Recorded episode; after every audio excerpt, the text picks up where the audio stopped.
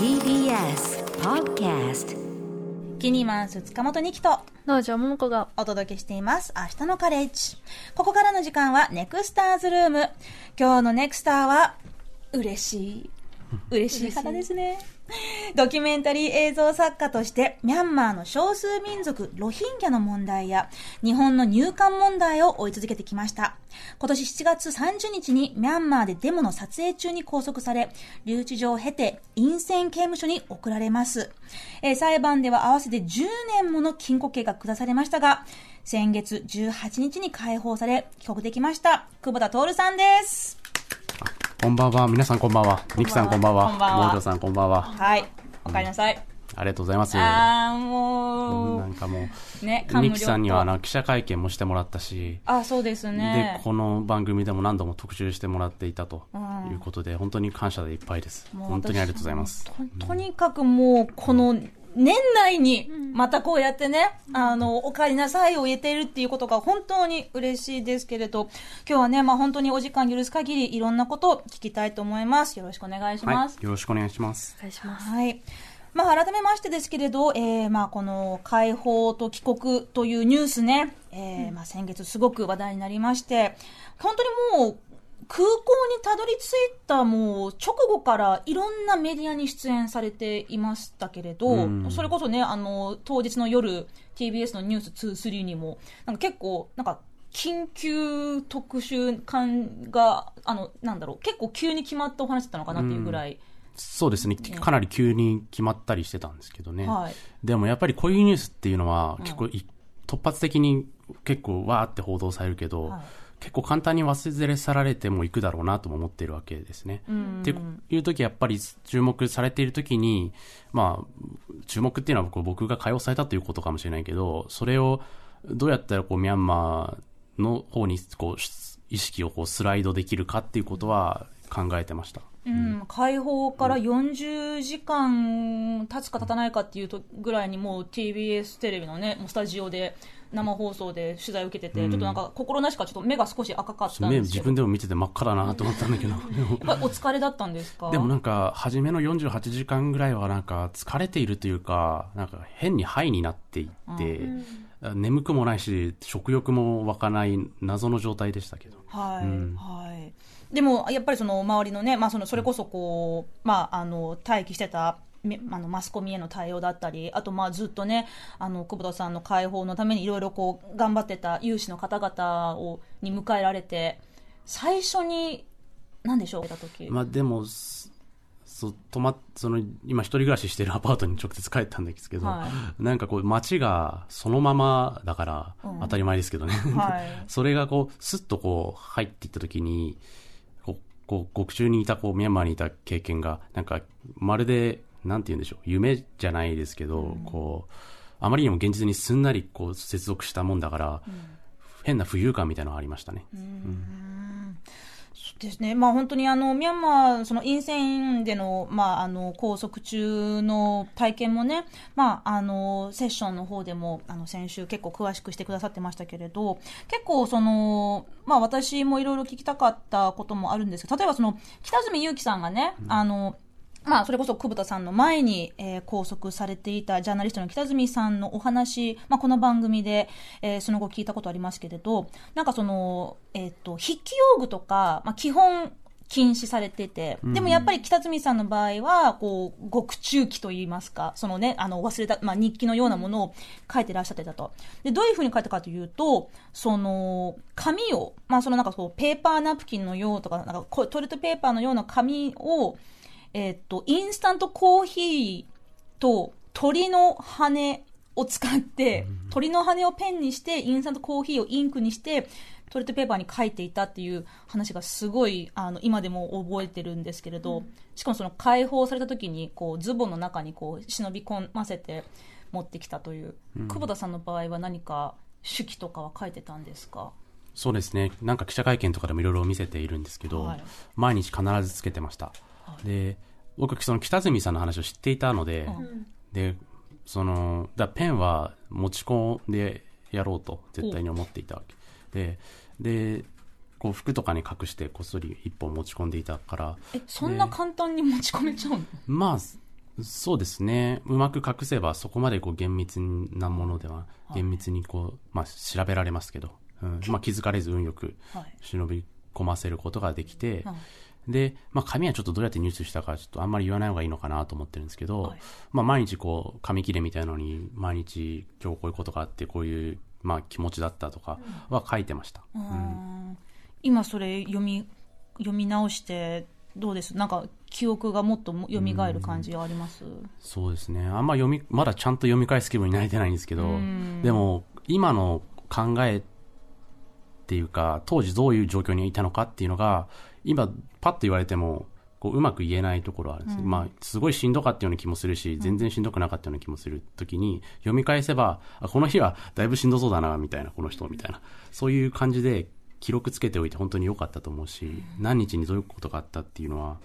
やっぱり分かんなくなっちゃうから、それはすごく良かったなと思います。ね、3ヶ月半の拘束期間でしたもんね。そうですね。うん。農場さんいかがですか？聞いてみたいこととか。そうですね。でも結構あの日本からあのニュースでこう、しなんて言うんでしょう。もう本当に絶望的な状況だみたいなよのような雰囲気でやはり伝えていたし、あの聞いてる人たちもすごく不安に思って、あのいたんですけどご自身はどうでしたか？そのあ、まあ、いつかか釈放されるだろうなみたいな感覚とか。それこそもう10年って出た時とかはえ本当に10年解放されなかったらどうしようみたいなところとか結構こうみんなあのなんて言うんでしょう。一緒にね、こう、本当に解放っていうニュースがあるまでは、もうかなり深刻なテンションで、こうずっともちろん伝えていたんですけど、ご本人もそういう、あの、なんでしょう、感じでしたか？あの、半々ですね。あの、10年っていう判決は確かに10年というのが出た以上やっぱあり得るし、と思ってたんですけど、これは大使館のおおかげというか努力だと思うんですが、まあ、電話がつながっていて大使館と、まあ、初めの1ヶ月ぐらいは何もなかったんですけど、まあ、2週間に1回程度電話ができたわけですね。それで、まあ、判決が出たらおそらく強制送還がされるだろうという話では聞聞いていたので、それは信じていました。一方ででも判決が出てから1ヶ月経っても何もないってなった時に、あ、これは最悪の場合はあり得るなっていうふうには考え出した。えーずっとやっぱり重くのしかかっていたようなところありますね。ご家族とも大使館を通してお電話で話せたんですよね。そうですね。はいうん。どんな、あの、ことを言われましたか？あの、まあ、日本ですごい仲間たちがたくさん頑張ってくれているといったこととか、まあ、家族が元気でどういう状況にあるとか、まあ、あとこっちから僕がいる独房がどういうとこで、で、どんな対応されているのかみたいな話はしていました。うんそれそういうこう、ねあのまあ、日本に日本にいる私たちも、まあ、私もねあの久保田さんの解放を求める記者会見に出たりしたんですけれど、やっぱりこう忘れてないよってかももちろん忘れてないしあの絶対に助け出すから頑張れっていうメッセージをできるだけ本人に伝えようってね、まあ、それこそ大使館の方々のね、こう、お力もあって、届いているといいなって思ったり、あと、まあ、その本とかをね、こう、まあ、少量だけれど、こう、まあ、例えばそのこう戦争とかそういうことに関する本でなければなんか遅れるっていうふうに言われたので、まあちょっとこうあえて難しい読み物とかを送ったりした仲間もいたみたいですけれど、うん。なんかそうやって日々を過ごしていたというふうに聞いています。うん、そうですね。本読んだり、あとミャンマー語勉強したり、あうん、そんな感じですね。それ以外は、筋トレというか腕立て伏せをしたりとか、なんかこう、ちゃんと疲れさせないと体を、なんかぐっすり眠れないかったりもするから、結構それルーティンとしてやってました。うん。独房にいたけれどミャンそのミャンマー語でコミュニケーション取れる他の方々ともあ時間はあったんですか、うん、そう、あの、独房なんですけど、こう、共用スペースみたいなところに出れる時間はあって、そのブロックのとこなら出れるんです。その区画なら。はい。その区画は端から端まで歩いて50歩ぐらいあるんですけど、50うん、でそこをまあ歩いたりとか、はい。そこで日の光を浴びたりとかっていうことはできました。結構そこでこう会話が生まれて仲良くなるってこともあるんですか、そうですね、何人かと、えーすごく親しくなったし、ミャンマー語教えてくれたり、僕は日本語教えたりとかしてましたね。そうなんですねなんかそのやはり今回お話しされる時も自分がその注目を浴びるチャンスがあるならそれをちゃんとミャンマーのその状況を知ってもらうのに使いたいっていうふうに、あのおっしゃってることでも思ったんですけどやはりなんかこう獄中にいたっていう話を聞くとどうしてもすごいひどい仕打ちを受けたんじゃないかみたいなことを勝手にねあの想像してしまったりするんですけどあの久保田さん自身はそうでもなかったっていう感じなんですか？うん、なんともこれはすごく言いづらいというか説明しづらいんですけど、まあ僕が受けた仕打ちに関しては、すべて、まあ記者会見など、いろんなところで、まあかなり具体的に話してます。で、もちろんその地獄のような場所になんか連れて行くぞって言われたりとかして、実際本当にひどい、あの、留置場で過ごしたりとかもしたんですけど、なんかこう、そういった側面ばかりが、例えば見見出しとかで、記事の見出しとかになったりとか、えーこう日本人の久保田がすごい悲惨な体験をした、そういう取り上げられ方だけだと、やっぱり問題があるなと思っているわけですね。こう自分が経験したことって、まあ普通のミャンマー人が経験していること、したことに比べると、まあ、すとてもとても比べられないぐらい彼らの方が大変なわけですね。で、例えばその、えー先週には新たに7人の大学生が死刑判決を下す受けたりはいしてるわけですよね。で、そういったところに注目を当てないで僕が大変だったというふうにされるのは、それはそれで僕も辛いわけですよね。今回、久保田さんの解放は、まあ、御社という形でね、まあ、6000人近くの、えー他の人々と一緒に、えーまあ、拘束が解かれたというわけなんですけれど、それでもまだまだたくさんの人々が、まあ、主にミャンマー国民の方々が、えー今でもね、自由を奪われ奪われている、まあ、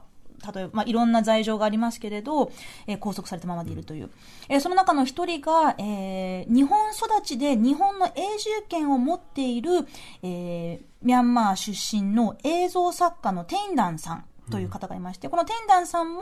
えー久保田さんが拘束中に、こう、なんでしょう、こう、いろいろ通訳として手伝ってくれたという方なんですよね。はい。テインダンさんは、僕はもう獄中で初めて会ったんですけど、彼は日本育ちのミャンマー人で、で僕彼は本当に僕にとってはかなり精神的な支えでした。うんあの、さっき言った定期的にこう大使館経由で電話ができると言ったんですけど、その時に彼は、あの、通訳、こう日本語で話している会話をミャンマー語に彼が通訳して、それを記録する。記録するための通訳として借り出されてきたわけですね。その時にこう会って話したりとかできるわけですけど、いや、すごく励ましてくれたし、いや、彼の方がね、もうすでに1年半中にいて、はい。で、出れる見込みがまだないっていう中で、いやいや、あの、徹さんは大丈夫ですよってはい。言ってくれて、その方は、あの、これ、いえっ、と、な、何、なんで入ってるかはいお言えますか？はい、それはあの、あの、北住さんと同じ時期に、はい。僕と同じようにデモを撮影していた時に捕まってしまいました。あのそのそデモが起きているその場所でカメラを回していたから、なんか先導したんだろうとか。そうですね、罪状で言えば同じ扇動罪、政治犯だと思いますけど、うん、でも同じ罪状でも日本国籍とそのミャンマーに国籍があるかどうかで全然違うっていう話なんですよね。そうですね、それはミャンマー側の対応がまず違う。あの、さっき言ったように僕は独房の中で、まあ独房ってまあ一人で一部屋なわけで、もちろんその一部屋って言ってもね、すごく、あの、あんまりえいい環境ではないにしても、他のミャンマー人はこう大部屋に100人から200人が同じ部屋でこう過ごしているっていうわけですね。はい。で、例えば僕もさっきあの言いましたけど、手記をかけたと。それも、まあ僕がこのペンを持ってて書いているのが見つかったとしても、それはあの、殴られたりしないからできたことですよね。で、彼はす、だって、そんなことがバレたら、あの、懲罰棒や暴力や、そういったものが待っているわけです。うんだから彼はそれはしていないしできていない。うんそういったところにもやっぱ特権性みたいのが自分はあると思いました。うんまあ、その今回、徹さんは、こう、まあ、外国人だから、なんでしょうね。まあ、もちろん外国人じゃない人も恩赦を受けていますけれど、やっぱりこう、まあ、同じね、罪もうほぼ同じ罪状のテンダンさんと比べると、やはり外国人だから、なんでしょう、こう、特別に出してもらったっていうふうに思いますか？あ、それは間違いないです。それは、まあ一個は、あの、大使館が交渉していたということが事実としてあって、もう一つは、ミャンマー側が、こう、僕や他の外国人や、っていうのを、まあ、プロパガンダとして使ったわけですよね。うん外国人を釈放してやったという意味で、私たちは、まあ、良い方向に向かっていますと。国際社会のアピールとしでて、。こう、国内で行っている残虐行為から目をそらすことができるわけですね。はいうん。まあ、そういうところでやっぱりそうたまたま生まれ育った国や、まあ、そのも持た持たされた国籍というもので、そういうね同じ対応ではないっていう現実があるわけですけれど、まあ、ミャンマーの話はね、もうもちろんこの明日のカレッジで過去に何度もしてますし、まあ、他にも、まあ、香港だったり、ウクライナだったり、今ね、本当に大変なことが起きている、えー、国、地域の話、えー、過去にも、いろいろそう、まあ、現場に近い方々、もしくは出身の方々にお話聞いてるんですけど、毎回皆さん同じことを言うんですよね。こう、日本の皆さんに民主主義の、こう、ありがたさを本当に分かってほしいってこと。発言の自由があるということは本当に素晴らしいってことを分かってほしい。で、大事にしてほしいっていうふうに皆さん必ず強くおっしゃってたんですけれど、今回久保田さんの経験を通して、その民主主義、もしそっち、まあ、あの、久保田さんがやってます、そのドキュメンタリー映像作家、まあ、一つの報道、ジャーナリズムと言えると思うんですけれど、これに対する考え方っていうのはどういうふうに変わっていますか？うん、いや、本当にじ身をもって知ったというのはありますね。自自由、自由とは？うん、うん。あの、これも、あの、自分が解放されて、で、空港に、こう、大使が迎えに来た時に、まあ、大使が言ったことは、あの、あの、まあ、僕は本当にありがとうございますって言ったわけです。で、彼がすごく個人としてね、すごく働いて動いてくれたということに対して本当に感謝と、本当にまあ、ご迷惑をおかけしたというふうに言ったんですけど、うん、で、それで彼は、いやいや、とんでもないです。これは私の仕事ですから。かっこいい。うん。で、今後、この後、羽田で記者会見、囲み取材が控えていると思いますけど、うん、全然こう、日本政府がどうとかいうことは気にしないで、好きに言ってくださいと。うん。で、これはでも、いや、本当に素晴らしいことだけど、当たり前のことでもあるんですよね。民主主義の国の中で。うん、で、で、その当たり前がこう戻ってきた感覚というのが、その時しました。うん。そうですね。当たり前だけど、なんかピンとこないっていうか、まあ、それが当たり前すぎるっていうところもね、うん、私たちが民主主義とか報道の発言の自由があるっていうことをうんなんかないがしろにしてしまうところってあるのかなって、まあ、例えばミャンマーのような国と比べるとねそれはすごい明らかなんですけれど、ね、そうですよね、うん、でもだからその自由があるからこそそのなんでしょう特権特権というか、まあ、その自由をちゃんと使ってそのミャンマーのことであったりとかうん、なんか改めて、まあ、日本の中の話もそうですけど関心をなんか持つし自分たちも何その考えて発言していった方がいいよなというふうに思いましたね。そうですよね。で今もおっしゃってたようにその7人の学生のの方々が死刑宣告を受けたっていうことはどういうことなんですか、うん、それは、まあ、すでに120人以上が受けて、うん、あの、いるんですけど、はい、で4人がすでに去年の7月に執行されましたね。でそれはデモに関わったとか？それは、まあ、ちょっと、まあ、あの、学生に関しては、まだ軍事罪状としてはそういうふうになっている。確かに、ね、久保田さんもあの拘束された後にあのその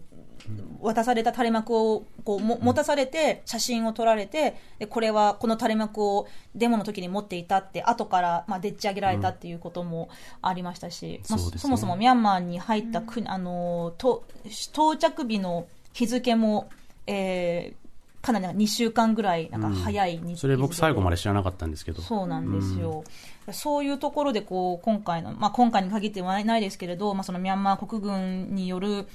まあ、司法のあり方がどれぐらい信憑性があるのかというのはかなりちょっと、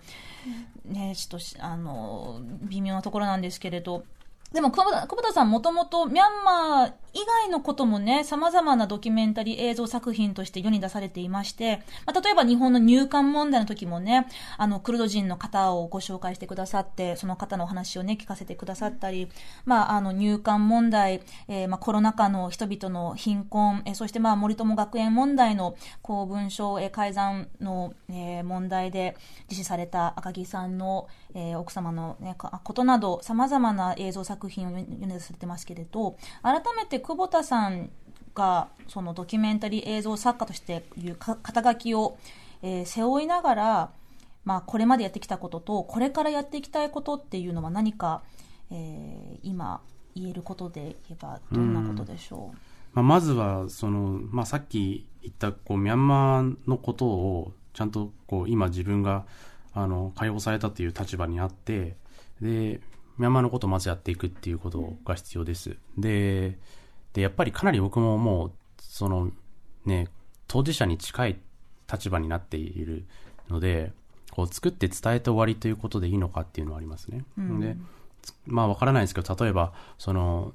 クローズドなイベントでこうファンドレイジングをするとか、で支援金を集めて、で、し実際に支援につなげていくとか、そういったことをやっていかなきゃいけないだろうなって思ってますね。うん。映像としてはどうで映像作家としてはその映像の力っていうのをね、まあ、これまでにもいろいろお話はあの、まあ、個別で伺ってたりするんですけれどそのやっぱり自分が監督っていうかとカメラを回してる側なんだけれどそのカメラの向こう側にいる人の代弁者ではないっていうふうなことをおっしゃってたような気がするうんんですが、僕が代弁者では代弁者ではくなくてその人が伝か語ってることを、うん。なんかもうそのままカメラを回しているっていう。うん。なんていうのかな。ちょっと、あの、そうですね、ドキュメンタリーだと、まあ、代弁者とも言えるし、こう、お互いが、こう、一緒に伝えたいことを、あの、伝えていくっていうような共同、作業みたいな。共同作業的な部分っていうのはあると思います。うん。で、僕はなぜか、こう、自由を奪われているような人々と接す、接して、なんか親しくなることが多くて、んで、そういった人々と一緒に、こうつ、彼らが伝えたいことっていうのを作っていくみたいな、そういう、そういう作業かもしれないですね。うん。なぜかっておっしゃってますけど、でもそれはね、あの、あえてそこに足を向けていくからなんじゃないのかなって思うんですけど。まあ、それもそうかもしれないし、向こうから来るのかもしれないし、こう、まあ、出会うのは出会い、出会いだから、ちょっと、うまく言えないですけど。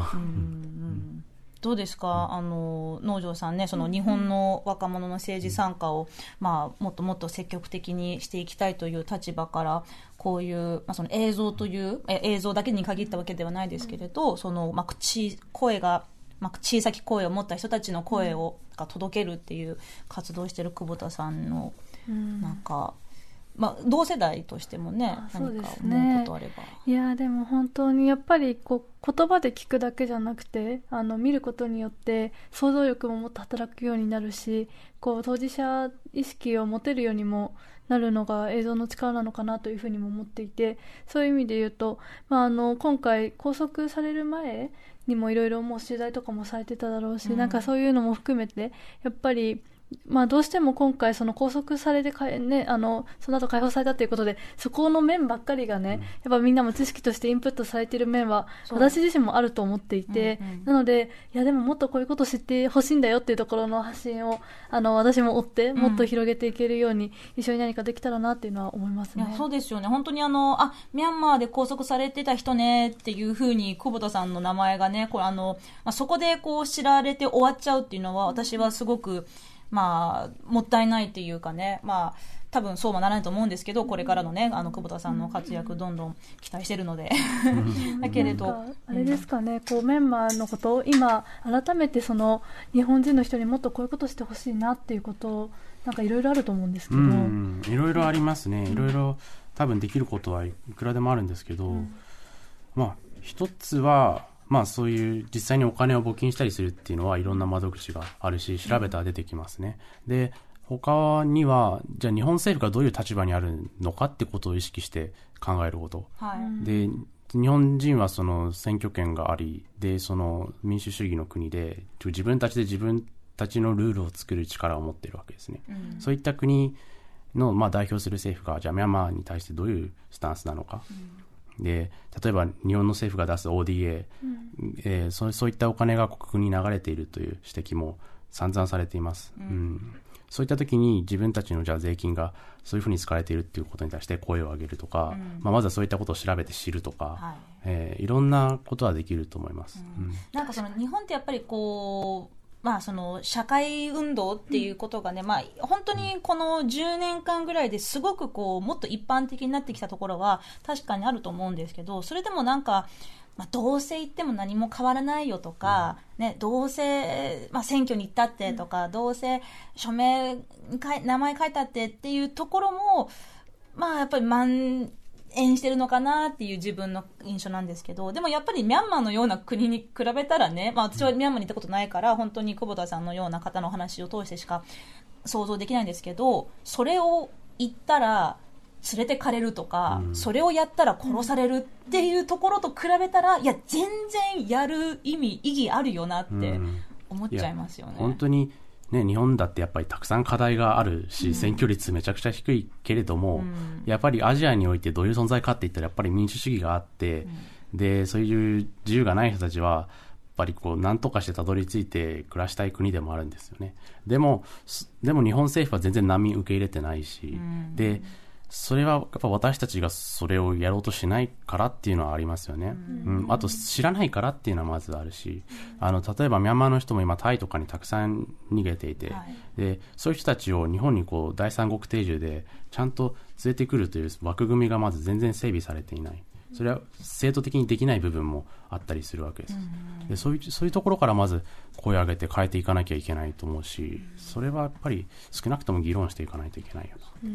そうですねやっぱりなんか国際社会の中で日本が果たせる役割も多いし実はその意識を向けてないだけで与えてる影響もかなりあるっていうところだと思うんですよねだからそのなんか遠い国の話じゃなくてでも意外と日本がどういうかあの行動をするのかとかどういう制度を作っていくのかで変えられることもすごくたくさんあるし、だから、ね、日本に住んでいる私たちがあのなんて言うんでしょう声を上げたりか関心を持っていくことが大事なのかなっていうのはあの改めて思いました。ね、やっぱりこう同じね、まあ、もちろんこう同じ日本人としてこう同胞の安全をまず、ね、最優先にしたいって思う気持ちは当然かもしれないけどでもじゃあ同胞が戻ってきた。じゃあの他の皆さんは、ね、ミャンマー人の皆さんは頑張ってね応援してるよ、じゃっていうのはやっぱり、ね、国際社会の一員っていうふうに、ね、自分たちのことを考えるとそれはちょっとうん違うんじゃないのと思うんですけど、まあ、今回もね久保田さんはあの、まあ、これまで何度もミャンマーに行かれてるわけですから向こうにも、ね、友人、知人の方たくさんいらっしゃって、でもあおそらくその方々ともお会いしたり取材をしたと思うんですけれどあの今分かってる範囲でそのもともとあのお友達の方々は今どんな生活をされているんでしょう、まあ、本当一概には言えないと思うんですけれど。うんまあ本当に、うん、僕がいの友達たちはまずそのほ多くが国外に逃げ逃げざるを得なかったんですね。で中でも残ってる人たちはいます、で残ってる人たちはやっぱりそういう政治的なそのデモ直接的なデモとかからは距離を距離を置かざるを得ないです。で本当は行きたい、当然本当はは自分も初めはやっぱりややってたわけですよデモの、それを国軍がねこう銃を直接もう向けたりとかもう逮捕するようになってからはできないと、うん。いう状況の中で、まあ、自分たちにできること例えばあの経済がもうかなりボロボロなのでどんどんこうホームレスの人とかも増えてるわけですね、路上で生きてる人々は。そういう人々に炊き出しとかをしたりとか、まあ、そうやってやってる人たちがいます、で今回その、まあ、ミャンマーで拘束される前にあの撮りためていた映像というのがあると思うんですけど、それは今後何か作品にしていくつもりですか、うんそうですね。前回ちょっと出演した時に言ったと思うんですけどそうデータはそのデモに行く前日までのデータというのは残っていて、はい。でそれは、えーいろんなルートでなんとか日本に運ばれてきていて。いろんなルート、うん。でそれは残ってるんですね、はい。でこれはまあもちろんそういうすごく大切なものだから、はい。ちゃんと形にしないといけないなと思っています、うん、でもどういうタイミングでやるべきかとかどうやるべきかはちょっとまだわからないです、うん。まあ、でもこれからも